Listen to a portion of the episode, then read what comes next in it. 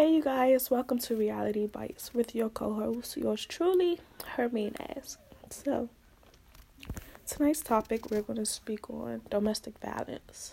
Just give a little bit of insight about it.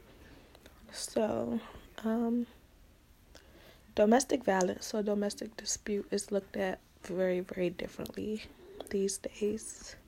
And when I say these days, I usually mean 2018 because back in the early 90s, early 2000s, you know, if you ever see a male putting his hands on a female or doing anything disrespectful to a female, you know, it was looked at like in a very, very bad light. A lot of people would jump in and try to intervene and help the female or, you know what I'm saying, like just break down the situation, de escalate the situation, as opposed to letting it escalate further. Whereas these days, a lot of people would rather pull their cell phones out and record or hype up the situation. And it just goes to show how far back we've gone as a whole or as society. Um, domestic violence could come in many different forms. It's not just the form of a male beating a female. It can also be a female beating on a male or verbal abuse or emotional abuse or just anything that goes on between two people in a violent or rude manner is considered domestic abuse. Um,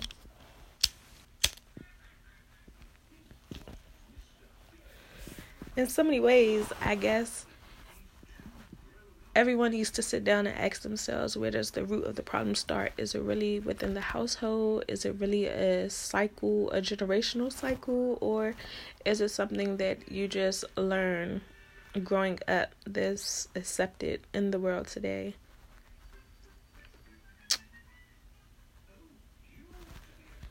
Um, I kind of got a little blank with this. I knew everything I wanted to say when I started the recording. So now it's just kind of sort of a freestyle because I don't write out my ideas, which I'll probably start, but not to get off topic.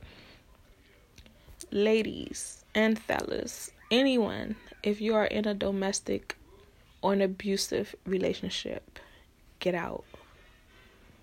The first sign is a warning the I'm sorry's will come few and many. But the aftermaths of the sorries or the attacks will become more and more violent. Stay woke. Get out while you can. Um, the first signs, a lot of us usually ignore the red flags. Oh,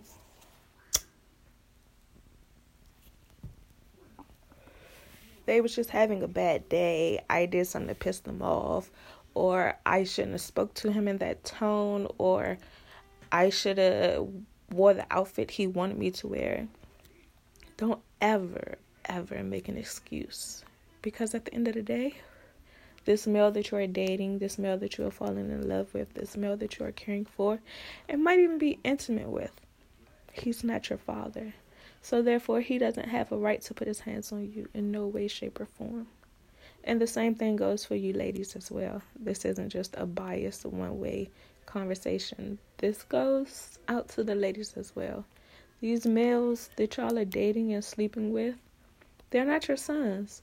They might do some shit to get you emotionally in your feelings. And sometimes, you know I'm saying, you act off your emotions.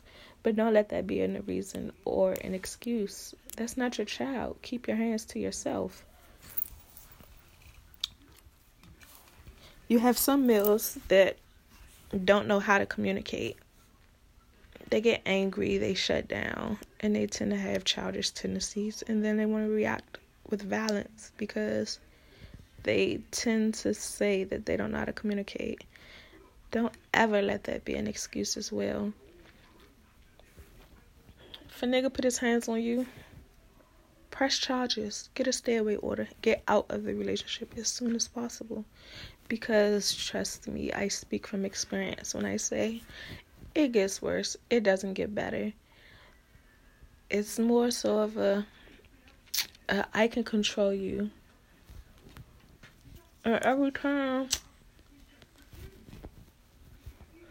it goes a little further. The first one might have just been an argument. He might have just slammed the door, punched a hole in the wall. The second one is an argument, but instead of him punching a wall, he grabs you and chokes you. The third time, instead of it being an argument where he punches the wall, he grabs you and chokes you. Y'all are now fighting. And it just escalates and escalates. And the I'm sorry's, roses, jewelry, flowers, cars, like none of that materialistic stuff is ever worth you losing the value in yourself and loving yourself enough to never, ever let the words Everlast, quote unquote, in parentheses, punching bag, be what you become to anyone. Y'all gotta have more self love, more self power, self respect for yourself. Um, what else did I want to touch on with that? Oh, stick to your guns. Always stick to your guns. Don't let a black eye be accepted by some roses or a tennis bracelet for that matter because love doesn't hurt. And if he loved you, he would never put his hands on you. Never. He would do anything in his power to make sure that you would never hurt, especially at the hands of him, intentionally, directly, or indirectly.